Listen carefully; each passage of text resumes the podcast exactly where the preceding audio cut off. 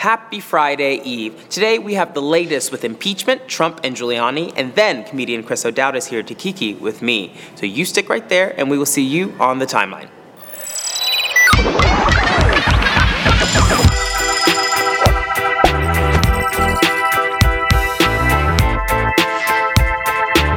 Good morning, Twitter. I'm Alex Berg. He's Zach Stafford, and you are watching AM to DM. Mm, and Alex, what day is it today? It's October 3rd. Get it? Get it? It is Mean Girls Day because of the iconic scene in which Cady, Lindsay Lohan's character, recounts telling her crush that it is October 3rd. I relate to that because whenever a man asks me anything like that that I like, I will remember everything verbatim. So I get it, girl. I get it. yeah, I mean, it's crazy to think just Mean Girls came out in 2004 mm-hmm. and how the one liners are still, you know, get still in the poppin'. car, loser, we're going shopping. And it's still on Broadway. Coco, and it's on like, Broadway People now. love this yeah. show, this show, God, this movie. Yeah. Because it's so much that it stays on Broadway and it's a good Broadway show. I hear. I have not seen it, so do not vouch for it. I me. would like to. I think today would be a really fun day to get to see Let's it. go see. I'm sure okay, it's going to be go. packed today. today would be the day in which, because people just love, I feel like people love that show and the movie because you just know every line. You're just throwing them out there like, um, what is it? You go Glen Coco? You go Glen Coco. Why is that something that's Why? Why? Who also, she doesn't Coco? even go here. I mean, there, there are so many good ones. Um, I feel like when I was in high school, uh, I was so obsessed with the fashion in Mm-hmm. this movie because it was just a little bit more upscale than I think like what I actually wore in high school. So it was very aspirational. You Mm-hmm. Yeah. know, like love a juicy couture terry cloth jumpsuit. Girl, same. You just brought me back. I I too bought Juicy Couture we because get- of this film. This actually just makes me want to get matching juicy couture jumpsuits one I day for us that. to wear. and Maybe we should wear green one day and we'll have them impose. Oh my gosh. Okay, we'll have to do it. Well, let's take it to the timeline. What's your favorite iconic movie quote? Tweet us using the hashtag AM to DM. You got a fave? Anything Angela Bassett said in Waiting to Exhale will always be mm. timeless. Always. Like you, you left me for a white woman. It is trash. All these things. What about you? Um, I have to say uh, a lot of the lines from Clueless, whatever, ugh, as if. It does not say RSVP on the Statue of Liberty. You know, But it does. a line for our times. Well, who knows these days, but T, T, yes, yes. Here's a tweet from the New York Times. Amber Guyger, the white former Dallas police officer who fatally shot her unarmed black neighbor Botham Jean, was sentenced to 10 years in prison. She faced from five years to 99 years in prison based on sentencing guidelines. Here's a tweet from CNN. I don't know if this is possible, but can I give her a hug, please? Botham Jean's brother asked. Yes, the judge said. Brett Jean walked over to Amber Guyger and hugged her tightly. He said he didn't want her to go to prison and that he forgave her. Joining us today to discuss is legal analyst Adrienne Lawrence. Good morning. Good morning. Thanks for having me. Help us understand how Amber Guyger got 10 years. All right. So I know a lot of people were stunned and shocked by this, and I'm somewhat not. You know, the jury probably had to consider to some extent that she is law enforcement and she's going to be in prison for killing an innocent black man. And as much as I think the prosecution requested at least 26 years, one year for every year that Botham Jean was alive, you know, the jury went with 10. Unfortunately, that also means that Amber Guyger is going to only really probably serve five because she can be eligible for parole in five years, which means she'd be 36 when she got out. It was very disappointing. I think that the jury was probably trying to balance things with her situation and also the crime itself and just really considering the prison and justice system altogether. And we're in about 10 years. Mm. So, what has the reaction been across the board to this sentencing of 10 years? So it has been uh, a mixed bag. Largely, I think a lot of people were disappointed at 10 years as we see a number of individuals, largely Black people, people of color, serving longer and larger sentences for drug offenses or financial crimes, as opposed to the taking of a life, which is what Amber Guyger did here, and especially the egregiousness with which she did it in terms of coming to Botham Jean's apartment and murdering him, but then also not rendering any kind of aid despite her training as a police officer in being able to provide CPR, emergency services. You know, Guyger really just twiddled her thumbs, you know, text with her lover, as opposed to rendering this man aid that she murdered in his own home. And so it's been really upsetting for a number of people. So uh, it's been upsetting. There were some other uh, moments that got quite a reaction mm-hmm. uh, from folks. Um, Botham's brother and the judge both hugged Guyger uh, after the sentencing. Uh, can you talk a little bit about those moments?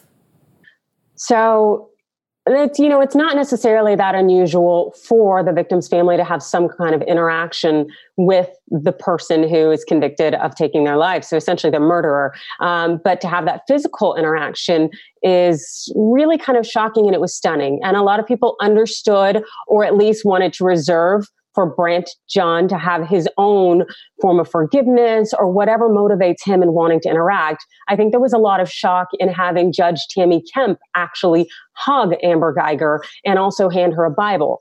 And something that is very unusual is for a judge to physically interact with a defendant in terms of hugging him or her. And that's what went on here. But something I think a lot of people don't necessarily take into account is the fact that there has been a lot of issues between the Dallas PD and the Black community and people of color there in Dallas. You had three officers convicted of killings in the last two years. Also, because of this case, there's going to be an internal affairs investigation in Dallas PD. And so now we have Amber Geiger being held accountable for the murder of Botham Jean. And so essentially, you know, justice has generally been reserved for the white community. There's kind of a balancing going on here where justice is being afforded, you know, more across the board toward people of color. Also, Dallas PD is being looked into. We're in a very heated racial climate with the interaction, and that can cause white nationalists to be upset, Dallas PD to get upset. So you're looking at, you know, who are they going to blame? Possibly the judge, possibly the jurors. So to want to reach out and to show some kind of sadness, some kind of collectiveness to a conviction for a police officer, it kind of makes some sense why the judge would do that in this case and hoping that, hey, she has a family to protect. She also is an elected official. So we saw a lot of people on Twitter, especially Black Twitter, really back. There's a lot of backlash coming around that hug, and also from the police officer who did fix Amber's hair at one moment. And I know that you're talking about, you know, this is kind of symbolic. It's trying to show some kind of coming together. But do you think the community locally is going to understand that or even accept that as such a hard moment for them? Um, I really don't know necessarily how the community is going to respond. The thing is, again, I think that there it's a very racially contentious climate. Also, Dallas PD is now going to be facing repercussions for the special treatment that they gave Amber Guyger. And so, to the extent that the members of the courthouse uh, were trying to, in some way, show some kindness to Guyger and make sure that is shown and to show some collectiveness and not necessarily celebrate or revel in her conviction to the extent that it would protect them or insulate them from some kind of maybe backlash. Um, I, I, think that that can be understandable because the last thing that the people of color and the Black community in Dallas want is to essentially be targeted in retribution for this or in retaliation for Guyger's conviction and sentencing. Mm, so, what do you think we can glean about the criminal justice system at large, uh, you know, from what's happened over the past couple days, uh, and especially uh, from the kindness that's been shown towards Guyger. I think that we can glean that justice is getting a little bit better because, again, you know, historically, justice has been reserved for members of the white community, and fear has been used against blacks to keep us in our place. And the fact that there has been some justice here for Botham Jean is significant. And so it's really important that that wave continue and so that the kind of the legacy of America evolves toward actually living toward the promise that it says in terms of equality and all people being treated equally and entitled to justice. So we can move in the direction of actually having some legitimacy behind those words.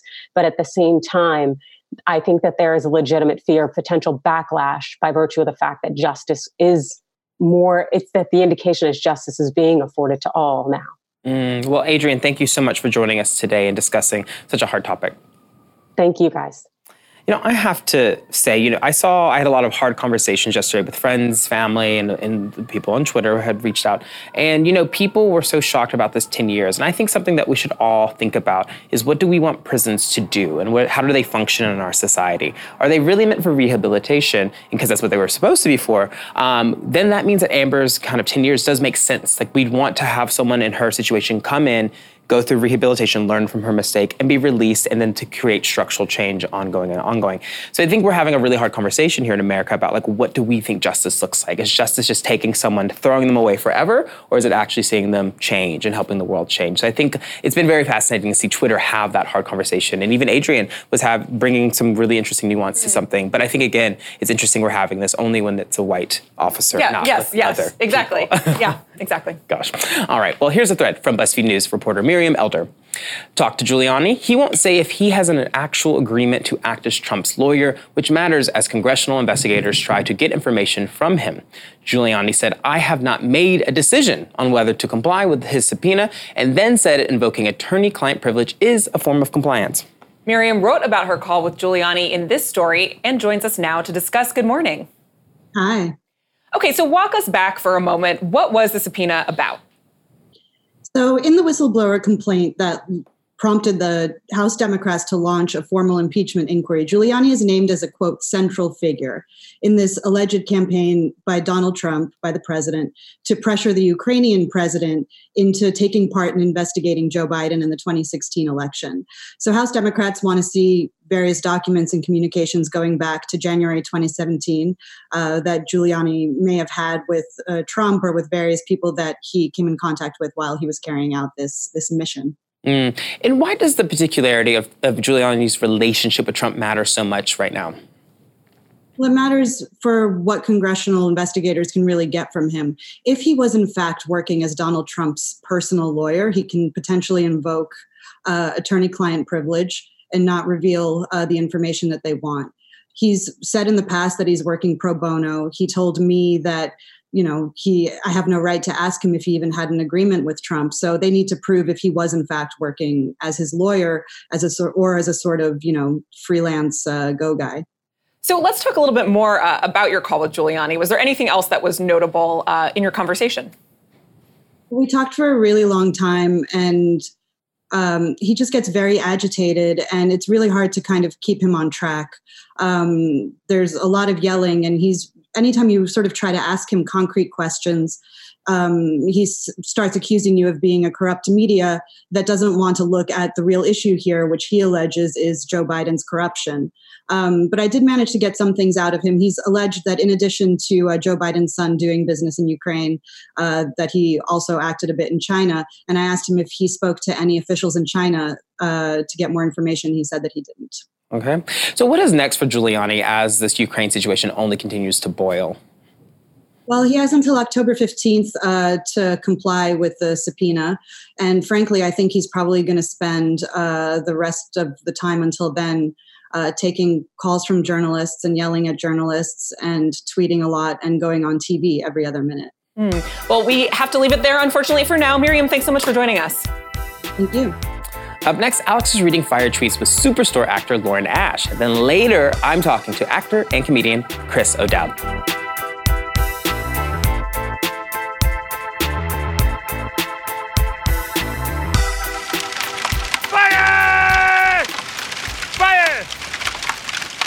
Welcome back. I'm joined by actor Lauren Ash, who you know from the hit NBC show Superstore. Lauren is here and she's going to help me to go through some fire tweets. Can't wait. All right, good. So I'm going to do the first one and then just kind of follow my lead, okay? Beautiful. All right. Flipsicle, you tweeted, nobody. Me in an Uber at 3 a.m. trying to convince the driver to stop for food. Have you ever been this girl? Absolutely. I am this girl on the regular. Really? Absolutely. I, I've, I've tried like, sir, sir, I'll, you can get whatever you want. Sometimes I'll go for it. it. Absolutely. I'm not proud to say that I have done this recently, and it was at an Arby's.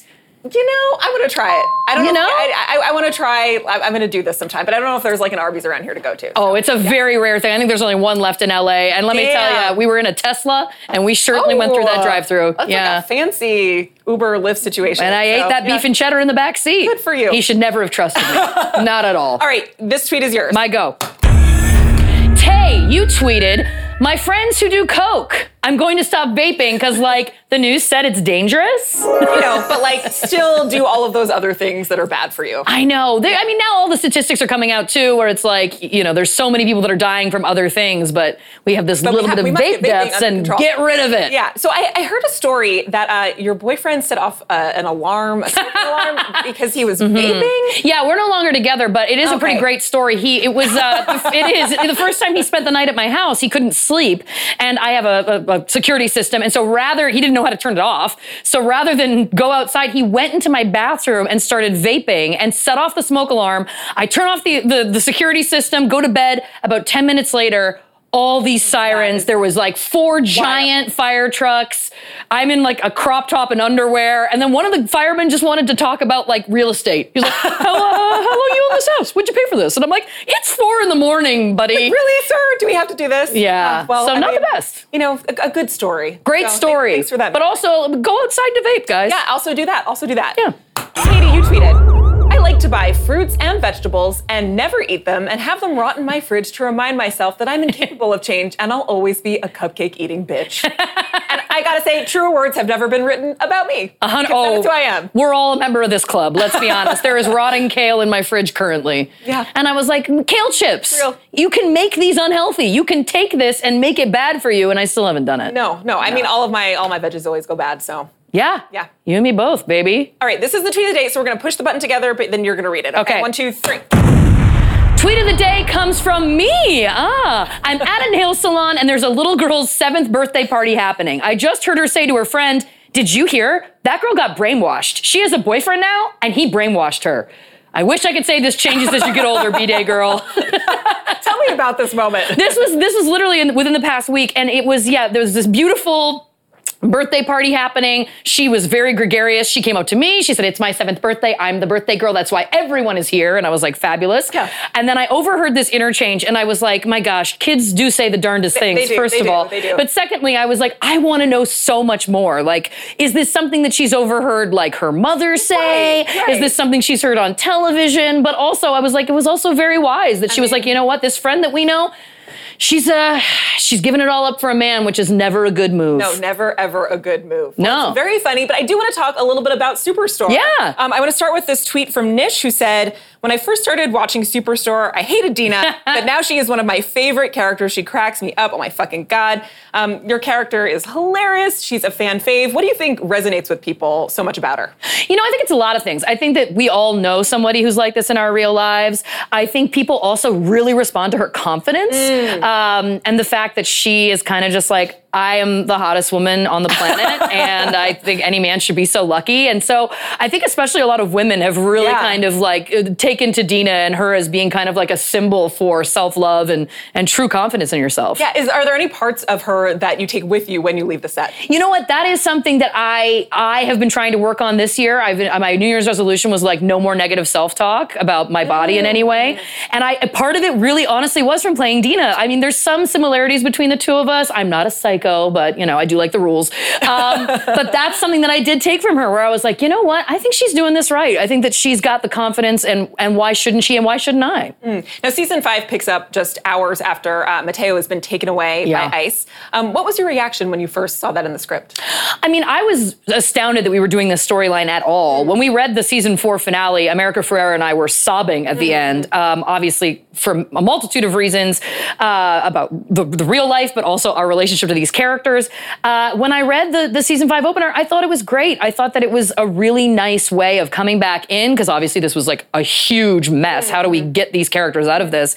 Um, but getting to kind of have a look at what that might kind of look like for someone in that situation, I thought was beautiful. I thought the scene between Mateo and Cheyenne towards the end, uh, where she's visiting him in the detention center, I mean, it made me sob. I'm getting goosebumps now. I think uh, I think it's a really cool thing that we're talking about it. When you have that, uh, when, when you're tackling these themes um, as part of the show and part of the job, uh, does that make you think more about it just in your own life? Was it something that, w- that you were already thinking and talking about? this specific issue certainly i mean we talk about a, a lot of things on the show but i think that part of that too is that we've established that they live in the world that we live in this moment this isn't like an alternative universe like trump is their president like he's our president like Yeah. we are living in the same kind of environment so it feels like a it's a great opportunity to get to talk to, about things but also it would almost be weird for us not to address them because this is what's really going on in the world. So why wouldn't we want to see these characters going through those things? Yeah. Well, we have to talk about Dina's birds. Yeah. Will she ever I get over the heartbreak? I mean, that's a great question. I think that obviously in season five, we see that even in the first episode, she is not over this. This is very close to the surface for her. Her anger at Garrett is is over overwhelming. Um, but you know, I think what's really sad is that the fans have been begging since season one. Let's meet the birds, and then we show them the birds, and in the same episode they meet the birds, we take them all away. So that's definitely caused some uproar in the social media world that I've witnessed anyway. Well, I do want to ask about um, your castmate, Linda Porter. Um, sadly, she passed away. I'm so yeah. sorry. Um, do you have a favorite memory from her on set? I do. Linda Porter, who played Myrtle, was truly the most vibrant, energetic, enthusiastic actress. It was. I I said in a tweet that I wrote about her, and it was true. I don't think anybody loves Superstore more than Linda. And she had been sick and and working while she was sick for a while, which again was just so amazing. But my favorite memory of her was actually the first time she was on the show. There was a pizza party as part of the episode, and that woman, she literally in a take, she started eating a piece of pizza. And someone said to her, like, you know, you continuity. You're every take, you're, gonna, have to eat that. And she's yeah. like. I'm aware. And she ate that pizza in every take. And I was like, I like your style, lady. Like, she was like, I'm just hungry. This pizza's good. Um, she was truly hilarious. And she will be very, very missed on our set. Well, that is such a lovely note to end on. So I want to thank you so much for joining me. This Thank you. so much fun. Such a pleasure. and you can watch all new episodes of Superstore Thursday nights on NBC. Up next, we're going live from the district. Here's a tweet from Scott Bixby posting this deleted Politico headline. Just another day in Fucknutsville. we understand a lot is going on in Washington with all of this impeachment news. So let's go live from the district with BuzzFeed News Capitol Hill reporter Paul McLeod. Good morning. Good morning. Nice haircut, by the way. Thanks. I'm okay with it. I don't know. I go back and forth. Looks All good. right. All right, well, let's dive into the news. Uh, starting here, what do we need to know about the status of the impeachment inquiry today? Well, uh, today we have uh, Kurt Volker, Volker uh, former uh, U.S. envoy uh, for the United States to Ukraine, who is going to be testifying before the House Intelligence Committee. Uh, this is, I mean, in some ways, the real uh, start of the impeachment inquiry. Of course, it has been already under, underway, but this is a big step. This will be talking to someone who was uh, involved. We don't know exactly to what degree. This is a, a person who actually flew to the Ukraine right after the, the day after the Trump, the July 25th call between Trump and the president of Ukraine, which is now, of course, uh, quite famous for the alleged quid pro quo. Uh, Volker apparently went to Kiev to try to help the Ukrainian government navigate Trump's demands. I mean, this is a guy who we who is well respected by both Republicans and Democrats. Um, the extent to which he was involved in this, how he was involved in, in with uh, Rudy Giuliani, whether he was trying to uh, mitigate the damage, uh, we just don't really know. So that's why his testimony is going to be so interesting. Also, you know, the fact that he resigned basically without explanation uh, just at the end of last month. There, I mean, there's there's just a lot, obviously, that they'll be asking him about. Okay, so tell us about yesterday and this uh, President Finland situation in the press conference. What happened? I don't even know where. To, I mean, it, it was a, a wild meltdown, even by Trump standards. Uh, what do you even say? I mean, eh, the poor president of Finland had to sit there uh, just awkwardly uh, as the president kind of railed against reporters. At one point, uh, demanding a reporter ask the president uh, of Finland uh, a question over and over. When, of course, everyone was trying to ask him about impeachment. Uh, uh, I think also my favorite part was when he just really, really went hard after the Washington Post, um, just saying, you know, it's fake news. They can't be trusted. They're a disaster, completely unethical, and all that. This was based on a story uh, that Trump had suggested building a moat and and the southern border and uh, shooting people who try to cross it in the leg. Uh, so really railed against the Washington Post against that. Uh, Washington Post didn't write that story. That was a New York Times story, so he didn't even have the target of his ire correct. Uh, but that was about par for the course yesterday. It was really one for the ages. Um, my personal favorite part was when the president of Finland had to like swat Trump's hand off of him. It reminded me of like having to sit too close to any man ever on a subway. But I digress. Um, I do want to talk a little bit about uh, Schiff and Pelosi. Um, how have they been handling uh, the attacks? What's happening there? Yeah, so I mean, they're trying to take the high road on here. It was actually kind of amusing because Nancy Pelosi uh, and Adam Schiff, the head of the House Intel Committee, had a press conference yesterday where they're trying to look, you know, play this down the middle, look, you know, determined, serious, not try to engage in some of the personal attacks. Uh, and of course, one of the main attacks against, in particular, Pelosi, but all Democrats, has been that they are do nothing Democrats and that this has uh, completely consumed their agenda and they're not working on behalf of the people because they're obsessed with impeachment. And Nancy Pelosi came out and tried to talk about uh, some drug pricing legislation and some of the bills they'd passed uh, and solicit questions on that, which of course no one wanted to ask about because everyone is of completely focused on the, the chance that we might be impeaching the president sometime by the end of this year. Uh, but so they're essentially trying to, you know, preserve a bit of uh, at least the appearances of uh, neutrality and fairness because of course they have a very tricky road to walk. They have even now Democrats who have not signed on to the impeachment inquiry a lot of moderate Democrats who are up for reelection in swing states, in red di- districts. And so they need to, you know, they need to be careful and they need to be cautious or at least give the appearance that they are being cautious and even handed. All right, they got to be careful. Well, Paul, thank you so much for joining us. And the haircut looks good. Don't worry about it. Well, thanks, and uh, a shout out to Kyle, who has been our DC producer here since the very beginning of NVM. This is his last uh, week. He's leaving us for the West Coast. You people at home cannot see him right now, but he's standing behind the ha- camera, getting increasingly embarrassed. There he is. Oh, look at we love you, Kyle. Thanks, Paul. miss you. Hey.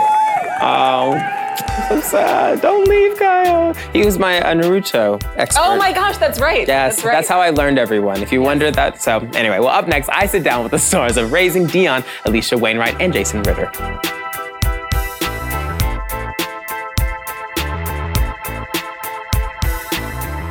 Here's a tweet from Black Girl Nerds founder Jamie Broadnax. You guys are gonna fall in love with Raising Dion. Such a beautiful story that every kid should see, and adults like us will appreciate it too. And joining me now are two of the stars of Raising Dion, Alisha Wainwright and Jason Ritter. Thank you so much for being here. Thank you for having us. It's so fun. I was binging the show last night. Oh, so I was very excited to meet you both today, and you were doing a fantastic job on it. So let's just jump right on in because we have a clip from the, the great show on Netflix. Hey, babe, it's time to go. Just put your dishes in the sink, okay? I don't want any more ants. Now, Dion.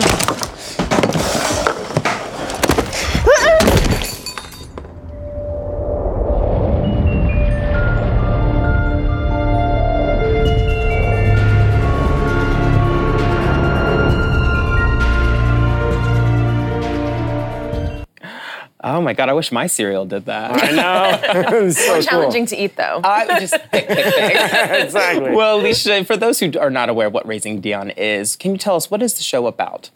Um, so the show follows a single widowed mother to a seven-year-old boy, um, and you're kind of tossed into what is probably one of the worst days of her lives. It's just like super challenging day. Her kid's having trouble making friends at school. She comes home and then finds out that he can move things with his mind. Typical day. yeah, yeah. So it just kind of really elevated how crazy her day mm-hmm. became. And so the show is just about how she continues to raise her son in a really positive way with the help of his godfather, played by Jason, and um, kind of, you know, help him come into his own while mm-hmm. still trying to keep him safe. Mm, and Alisha, you bring up something I want to bring to you, Jason, is that this show does a really fantastic job of balancing both a family drama and also a superhero show. What was it like to kind of balance those two? Uh, well, that was the thing that I loved about it so much. It was that, that, that at the core of it is, you know, the struggles of trying to shape a young mind and try to, you know, make sure that they feel like they're doing okay, and the the fear of watching your son go off to school for the first time and the hope that he'll make friends and you know and also be himself is is same whether you ha- your son has superpowers or not. Um, and it was it was really fun to jump between those two worlds to have it be really grounded in reality and then do a scene where it's like you know now remember things are floating all around you in this one Because the things weren't actually floating. That was they weren't screen. unfortunately yeah That's not a real thing. Yeah. It's not scientific. when I, signed up, I thought it would be real, but apparently I, it's I all will special say effects. some of the stuff that you see is actual uh, special effects. So Okay. there, you know, would be a guy in the back with a tiny little string, kind of floating stuff, and then you know he's conveniently placed just out of frame. so uh, for that, it was actually really great for Josiah, uh, who plays Dion, because he was able to actually see It felt some real. Of the, exactly, Okay. and even more magical because you know if he can, I mean, it's just a little fishing Yeah. wire that they cut in post, so you know he's really believing that. And you're sitting back like, that's not real, but it's fine. I mean, it's it's cute. He's so cute with those little cheeks He's and like he's just yeah living Yeah. in the moment. I was Okay. yeah, let that happen. That's good. And I love that you're fact checking that because before being an actor, you were a tropical biologist, correct? yeah. And so I have to ask, what was it like uh, doing a show that has more of a science edge? Because we get into some science throughout the show. Well, I love it. I was a huge science dork when I was a kid, and and you know some people argue maybe it's not cool, but where I grew up, um, being smart was cool, and um, making good grades was kind of the cool thing to do. And I recognize not everyone grows up that way, but I love that Dion's characters is in love with science and math, and his father is this prestigious scientist and researcher, and to have you know like young black people kind of projecting that like science and STEM research is great and something that can be cool. I mean, I hope it inspires people to kind Yeah. of follow and I think their it- lead. And I think it will. Watching it, I was like, I should have studied more in this area. in school, 'cause I, I failed at the science. Well, You're you- doing all right though. You're doing all right. Girl, you hear that, mom? My mom's a scientist. So. Oh, that's awesome. Yeah, fun fact. Well, you bring up uh, his dad, who is played by Michael B. Jordan, Mm-hmm. uh, who also is the executive producer of the, the show. And what I have to ask, you know, people love Michael B. so much. What was it like doing these scenes with him, especially with you, because you do the flashbacks when he's alive? Um, I mean, it was fantastic. He was involved in the project from very early on, and, and uh, he, with Dennis Liu, who created the concept of the show, and, and Netflix, have been kind of shepherding this project for many years. So I know it's kind of a passion project for them. And, uh, you know, so, and it's one of his, uh, Michael's first uh, producing projects.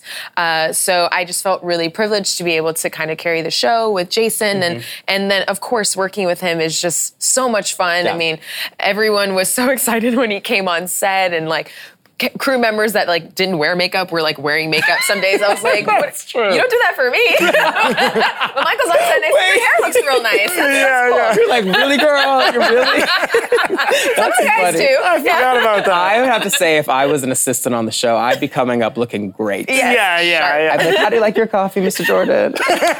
oh my god. Sorry, moving on from this. So you know, when the film or uh, the show was announced, there were some discussions that erupted around colorism because you know um, the show is based on a comic book and folks were pretty dark skinned. I was wondering what you all thought about that discussion uh, around the show's casting. Well, I mean, obviously, it's a conversation that's constantly evolving Yeah. as uh, there are more projects that put Black people at the forefront. And for me, what I gravitated towards was the story. And I didn't cast myself, Mm-hmm. Yeah. but I am proud to be a Black woman and I feel completely integrated in the community. So for me to be able to shepherd a story about Black people and then also a single mother, I was Mm-hmm. Yes. raised by a single mother, those are the identifiers that really attracted me to the project Mm-hmm. But I think the conversation has to continue. I hope that people who were kind of um, kind of pioneering against the show will watch the show and find the story worth um, and uh, watching. But I do hope that um, as more Black people are in production, they will help shape kind of what we see on television. For sure, for sure. You know, and as a black person, you've been doing a great job of being in a lot of major shows too. Shadowhunters, really popular. And you know, you play Maya in that. And did you ever? I know the show's not on the air anymore. Would Would you ever want to see it come back? That's really tough because for me, I haven't worked on the show in a year and a half. Yeah. So uh, it it feels like a long time away. But I love the character and the the people who supported the show, the Mm-hmm. fans. They're just such advocates for seeing it come up. So maybe there'll be other iterations Mm-hmm. of um, the Mortal Instruments that will continue in television and film. Mm-hmm. But you know, I I and I can't wait to watch those. But I don't know that I I can be in it anymore. I mean, it, it kind of is what it is. Yeah. But but I, there's so many um, different uh, aspects. There's could be a prequel, like uh, you know, other um, what are they called? Like uh, like a branch off books. yeah. Like what are Oh, those yeah. called? Uh, Um, branch off books. We'll call it naming it branch off books. Branch off. Well, you know, speaking of prequel sequels, you are in a sequel to a very popular movie, Frozen 2. Yes. Correct? Um, and you are, uh, well, you're in it, it's coming out. I know you can't talk about it too much. Yeah. So I'm going to ask you a very big question. What was it like recording your voice for the for the role? It was so fun. I mean, that that was one of the things I, I kind of couldn't believe that I was there, and I was sure that they were gonna realize that I was a fraud and kick me out any second. um, but it was it was really fun and it was exciting, and uh, you know, being a fan of Frozen One, there are you know there are times where I got to sort of see a little clip, and it's just so visually stunning, and. Um, you know, here, you know, I, I didn't get to work with anybody, but I got to hear Jonathan Groff's voice. Uh, uh, you know, um, It's a nice voice. it is. It's a beautiful voice. Um, so I, you know, I, I felt like we were kind of friends from that. Um, I've uh, tweeted at him a couple times. really reaching. oh my gosh. Well, No. speaking of voices, you tweeted about singing in the audition. I did. And so you were really using your voice. And Yes. I have to ask, will yours, uh, your songs or the songs you're in be as popular as Let It Go? I'll tell you that uh, I there are no songs that I'm in. in the, yes. They were like, we heard enough. They're like, we'll you got the part. Uh, yeah. Uh, I did hear a, a song at a certain point that I, but they, you know, it, it changed and uh, it's no You're longer. just not in it Yeah, so it's done. It's been cut. Uh, yeah. My my song is uh, no longer. It's Jonathan Groff's song cut too? I, I well, I don't know. I, yeah, no, uh, you for sure will hear him sing. Okay. Yeah, they're like, we can't let this man just walk through a movie without his beautiful singing voice. Yes, I agree because as you said, he's he has very very beautiful voice. It deserves Yeah. to be heard by everyone. It does. It does. It needs to be. So before you both go, because I know we're running out of time, I have to ask you about being superheroes because you're both playing. You're not superheroes in the show, but you're in a superhero show Mm-hmm. yourself. And has it made you start to think about what superhero you both would want to be? Superhero. would Like across uh, Any all- Marvel, DC, one you made up. Um, Go. You got no. You have one. Well, I just was thinking like, what would be cool is if you could be, you know, Superman, right? Something like that. So you get all the different stuff. You get heat rays. You get mm-hmm. you can fly. You're strong, fast, all that stuff. But then, like, if like days where you don't want to come into the Daily Planet or whatever, you can just carry like a tiny little thing of kryptonite that makes you really believably sick. Wait, you want to be Superman so, So you, you can can call out of work? Yeah. Like not even like all the other really incredible attributes of him. It's No, just it's so, just like nice to be like, uh, yeah, yeah, just a little bit. You can like sort of do. I, I wanted him to do more experiments with like small doses of kryptonite, just to see like, does it does it Microdosing? make you like, yeah, mic- microdosing kryptonite. I think we can. I actually love this idea of creating like the like the the new version of Superman as a, a superhuman person who's like actually doesn't want to save the world, is over Yeah. everything, and is trying to get It's like I have a deadline tomorrow for this paper the article, and I just don't want to do it. Oh, God, I relate to that as a journalist. well, we have run out of time, but this has been quite lovely to meet you, both. And for everyone out there, season one of Raising Dion will be on Netflix this Friday. Up next, Chris O'Dowd is here.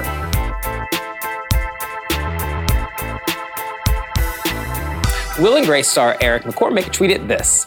I'm slow to this particular party, but in case you are too, Get Shorty on Epix is as good as anything I've ever loved. I downloaded it on iTunes and binged season one on two plane rides Chris O'Dowd, Ray Romano, Sean Bridgers, and an amazing cast. Do yourself a favor. And here with me now is the star of Get Shorty, Chris O'Dowd, who you also may know from hilarious films like Bridesmaid and This Is 40. Good morning. Good morning. Eric McCormack is such a smart man. He's such a smart man. lovely, lovely guy. Love him and Will. Love him, yeah. Changed my life. Sweetheart. well, so Get Shorty is about to premiere its third season. That's right. And you know, three seasons is a while. Are you excited about it being back on, back on? Very much so. The show is great. I think the season is really solid. It's a whole revenge season. For those who haven't seen it, which is nearly everybody, we uh, it's a show about these kind of mobsters who take over uh, Hollywood, and I play this kind of, um, I suppose, a debt collector of sorts who ends up being a Hollywood producer. So I end up in prison at the end of season two, and at the start of season three, I'm gonna, I'm gonna. I'm gonna get my revenge on uh, on my boss. Revenge. Well, I, I feel like you deserve revenge because last season you ended up in prison. That's right. So what else can we expect this season? Some laughs, some love, some sweet, sweet um, carnal knowledge. Some. Uh, it's. Uh, it's a really fun ride. I, you know, the shorty in the show refers to my daughter. I'm going through this whole thing of breaking up with my wife, and so I'm trying to get my daughter back on side. But she's a teenager now, and I'm not dealing with that very well. Oh, is is teenagers are teenagers hard for you? Well, I'm kind of we're we're slightly a rural couple, and I've somehow brought my family together in LA. And I think um, I imagine being a teenage girl in LA when you're not used to it is it's a great transition. I don't even know what that means. Not in that sense. Okay, okay. But yes, but in all ways, I suppose. Okay, all right. Well, one character I'm assuming we won't see this season is Special Agent Clara Dillard, who was played by Felicity Huffman. And I have to ask, were you surprised with the outcome of her trial recently? What was the outcome? Like she ended up going to prison. Yeah. Yeah, I mean it's pretty terrible. Well, she's gonna go. It- has it happened yet? She hasn't gone yet. right. It's coming up. It's like 14 days, correct? Correct me if I'm wrong. I think 14 days. October 25th. yeah. It's awful. I mean, I don't know what else it is. It's awful. it's of course, pretty- it's surprising. It was like surprising for everybody. Yeah. Like what absolutely insane news. You know, I feel for her. Like it's you know what she's done is wrong, but God, it's I, I do feel for her. Yeah, I mean, prison is a tough place. Yeah. Well, you know, the show also includes TV and comedy vet Ray Romano. And I have to uh, ask you, you know, who cracks more jokes behind the scenes? Me or Ray? Yeah. Uh, probably Ray. Uh, he's a very naturally funny, gorgeous, warm man with um, a, a voice that angels would die for. So um, he's lovely to be around. Today, I feel like a lot of people, the last segment, someone else called Jonathan Groff's voice really beautiful. So I think, Oh, yeah. folks, you guys as actors really are in love with each other's voices. Just in love with each other. yeah, that's what narcissism does to you. Okay, so you recently won your first Emmy for your performance in the Sundance TV short State of the Union. How does That's it? How does it feel? Terrific. Really delighted.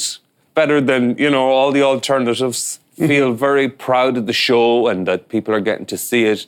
State of the Union is kind of like this little show about a couple going to therapy. Mm-hmm. And uh, as a married man, I could relate to loads of the issues. I think we all could. But it's, um, yeah, it was great. Such a fun night and being around so many people who, sh- you know, you, you go home every night and you share your lives with these people and then you're in a room with them. It's, it's quite electric. And then you get to win.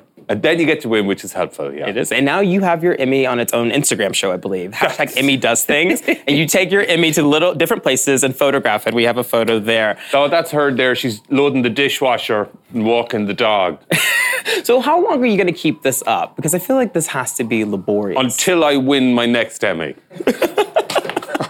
And so, for people who hate this particular segment, you've mm-hmm. got no choice but to make sure I win another Yes, so do, the, do this. Make sure. I don't know if you're voting for the Emmy but make sure because we want to see this continue. I can imagine that I've been putting her in somewhat more and more precarious situations, like on a trampoline and in the pool on a float. So I imagine it will halt when she perishes. yeah, I I feel like a way. trampoline would break an Emmy. Yeah, that's that's Like, exactly would- what's going to happen. I don't do that. No, here she is on the back replaced of a motorcycle. I don't think they do. No. They're going to be like, Chris, you should have learned your lesson. And it's also not like I can pretend that it was an accident Mm-hmm. in some way. They'd be like, you've been Instagramming it.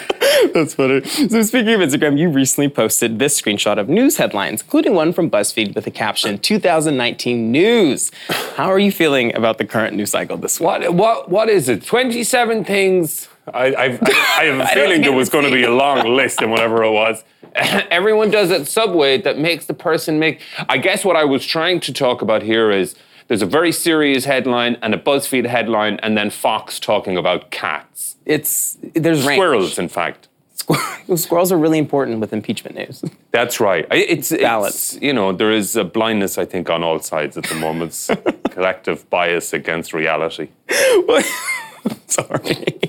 Before I let you go, I want to play a game with you. Great. Because I was watching James Corden, and you mimicked Trump's laughter. You created Trump's laughter Oh, for the right. audience, and it was hilarious. So I'm going to throw out some names of famous people. Oh, I'm going Oh, to ask you to give me your version of what you think their laugh would be. This is going to be terrible. You? I think it's going to be great. All right. You ready? Okay. First up, Senator Elizabeth Warren.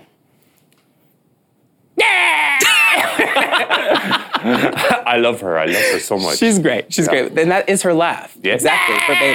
and it's just that one tone the whole way. There's no like normal And hands. up and down on it. It's just like "Ah, that's it. All right. All right. So Love the it. next one is um, a, a spiritual person, Pope Francis.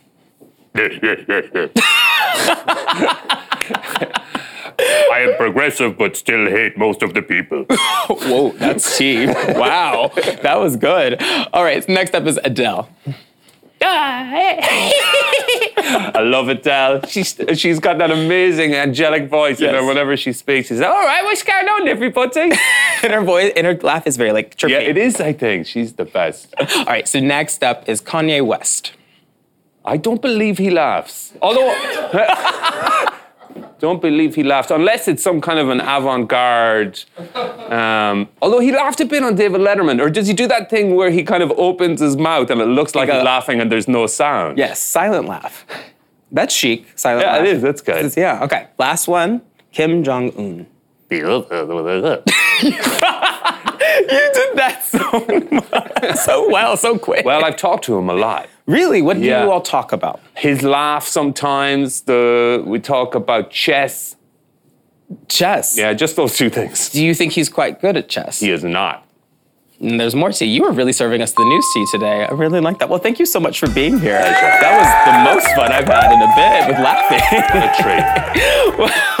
well, you can watch Chris O'Dowd and Get Shorty Sundays on Epix. You can also binge all episodes on Netflix now. But up next, Felicia Day is talking about how to embrace your weird. Ooh, Ellie Brandon, you tweeted this about Felicia Day's new book called Embrace Your Weird, Face Your Fears, and Unleash Creativity. Thank you, Felicia Day, for understanding and expressing how crippling anxiety and perfectionism is in creators' minds. And Jesse Cox tweeted, Wow, Felicia Day's book is so much more than a book. It's an interactive guide on how to discover what powers your creativity and then how to use it. Be prepared to do more than passively read. I'm so excited that Felicia is here now to talk about Embrace Your Weird. Welcome. Thank you for having me. So, kind of just to get us started, when I think of the word weird, I, I, it used to be such a have a negative connotation growing up, and now I take it as such a compliment. So, how do you define weird? Uh, I think weird is anything that makes you different from everybody else. And I think I am very happy that individuality and the way that you differ from the world is being celebrated more because it's really what makes us stand out. What made you want to help others harness their own weirdness and creativity and authenticity in this book? Well, um, my journey has been a really strange and weird one. I was a homeschool girl. I uh, went to college at 16. I went to LA and I was like, I'm going to be a star. And that didn't work. But then I started writing and I started making videos in my garage in the very beginning of the internet. And that really transformed my career. And so uh, for me, my whole career has been uh, made by showing people how different I was and my different perspective on life. And uh, in doing so, I think uh, I've, I've heard that I've encouraged other people to do that as well um, and get help for anxiety and depression too. And that's just important. So when we can do something important in life, um, do it in a fun way, that's what I want to do more of. That piece about uh, anxiety really resonates with me. Um, why do you think it is that, uh, what role, I guess I should say, do you think that anxiety um, plays for creators? Well, I think that uh, the great thing is that when we're creative, uh, we allow ourselves to be creative because I believe everybody is creative. Um, we have great imaginations. We can imagine the world as being different from uh, what it is now. Uh, the bad side of that is that we can also imagine it being horrible in so many ways. Indeed. exactly. And I am an expert on imagining horrible, terrible scenarios. When I'm driving, I'm like, oh, I could, this gravel truck could just spill on me because I read one time that someone died that way. So uh, great imaginations. Uh, Catastrophizing, yeah, yeah. exactly. I'm very good at that. So I do, I do believe that anxiety um, is our passenger, but it's not part of who, the, who we are. And that's something I, it took me a long time to realize that this is something I can manage. I can deal with it. I might always wear it as a backpack, but it isn't me inside. And just kind of separating that mentally, I talk about that a lot in my book mm-hmm. about how if you approach it like that, and also with a little bit of kindness, you can actually get a grip on some things that might be keeping you uh, down in life. Oh gosh, I feel like that kindness piece is so crucial. I definitely feel like my anxiety sometimes actually drives me to do uh, prioritize things before creative pursuits that I would like to spend my time with. One one thing that I thought of is like I'm obsessive about answering emails. I'm always at inbox zero because Yeah. my anxiety is driving me to do that when I really could be using that time in such a better way. Um, is there a part of the book that you would recommend I dive into to, to address something like that? I mean, the whole center of the book is about enemies to our creativity. The first half is just, uh, the first part is about kind of discovering and rediscovering who you are and what you love in this world to redefine yourself. Because I think as you go through life, like hit puberty, go into high school, get out of high school, go to college, get out of college, turn 30. All these like benchmarks in our life make us have a little bit of an identity crisis and exploring who you are inside and like in a in a fun funny way it really helps you refresh how you're different and how you can express it to the world. And then the middle section is about the enemies. So i would tell you jump I should go in for the enemies. to go to the enemies because that is really the core of the book and what has kept me silent a lot. Um, i think you know as you talk about emails i'm the same way and um, you know what I do is I pretend I have an assistant. I don't have an assistant, but I pretend I have an assistant or a writing partner. And when somebody's like opens the door and is like, "Hey, I need your time," like, "I'm sorry, I have a writing session with Janine," because I'm not able to value myself more than other people need me. And I think especially women, we have that problem where we're Yeah. like, "Oh, I could be of service to you," even though it's really actually hurting me in the long Yeah, run. yeah. So if we really, uh, I think you know, the core of the book is about practicing self care in a way. And I think creativity is self care because our voices are important to get out into the world. And once we prioritize ourselves, we'll be healthier, happier, and also be able to help other people more ultimately, but after us. I, love that framing of, of uh, creativity as self care. And you have a, a previous book, but what made, what, what made you want to make this book more interactive? Well, um, I'm from the internet. I was grown on the internet. I was born on the internet. Um, and so that dialogue with fans has always been what fuels me and why I stick to the internet rather than like, you know, like let me be on a TV show, although that's fun too. Um, but, uh, but to me, I wanted to infuse that um, back and forth with the audience, which would be the book reader, uh, and what I'm talking about. Um, you know, my memoir really was the inspiration because people kind of took things out of that like i'm going to go create because of you. I'm going to get help for my depression because of you. But i was like let's make it about somebody else because i don't want to talk about myself more although there are personal stories.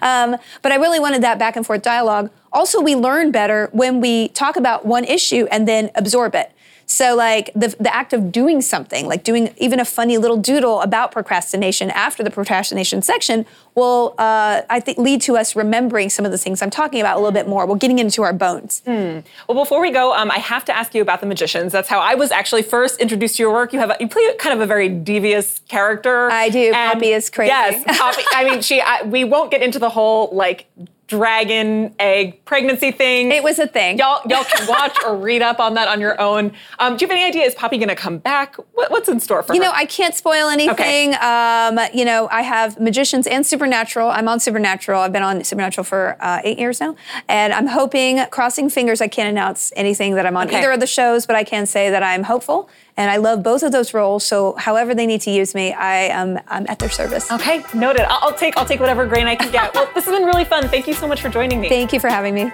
Embrace your weird, face your fears, and unleash creativity is out now everywhere books are sold. Up next, we're reading your tweets.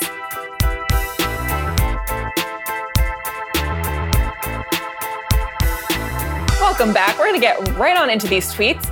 We asked you, what is your favorite iconic movie quote? Sean tweeted this quote from Jurassic Park Hold on to your butts. it's a good one. I remember that one well. I do.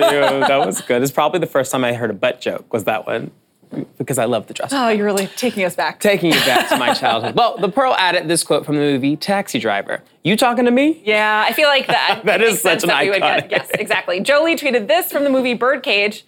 I pierced the toast. Oh my God. I love that. yeah, film. that is a, that's a great one to remember. That was actually, really I feel good. like Birdcage must have a lot of quotable Queer quotes, so. Awakening. Yes, I love that. Well, thank you so much to our guests today Miriam Elder, Paul McLeod, Adrienne Lawrence, Lauren Ash, Jason Ritter, Alisha Wainwright, Felicia Day, and Chris O'Dowd. We'll be back here tomorrow at 10 a.m. Have a great rest of your day.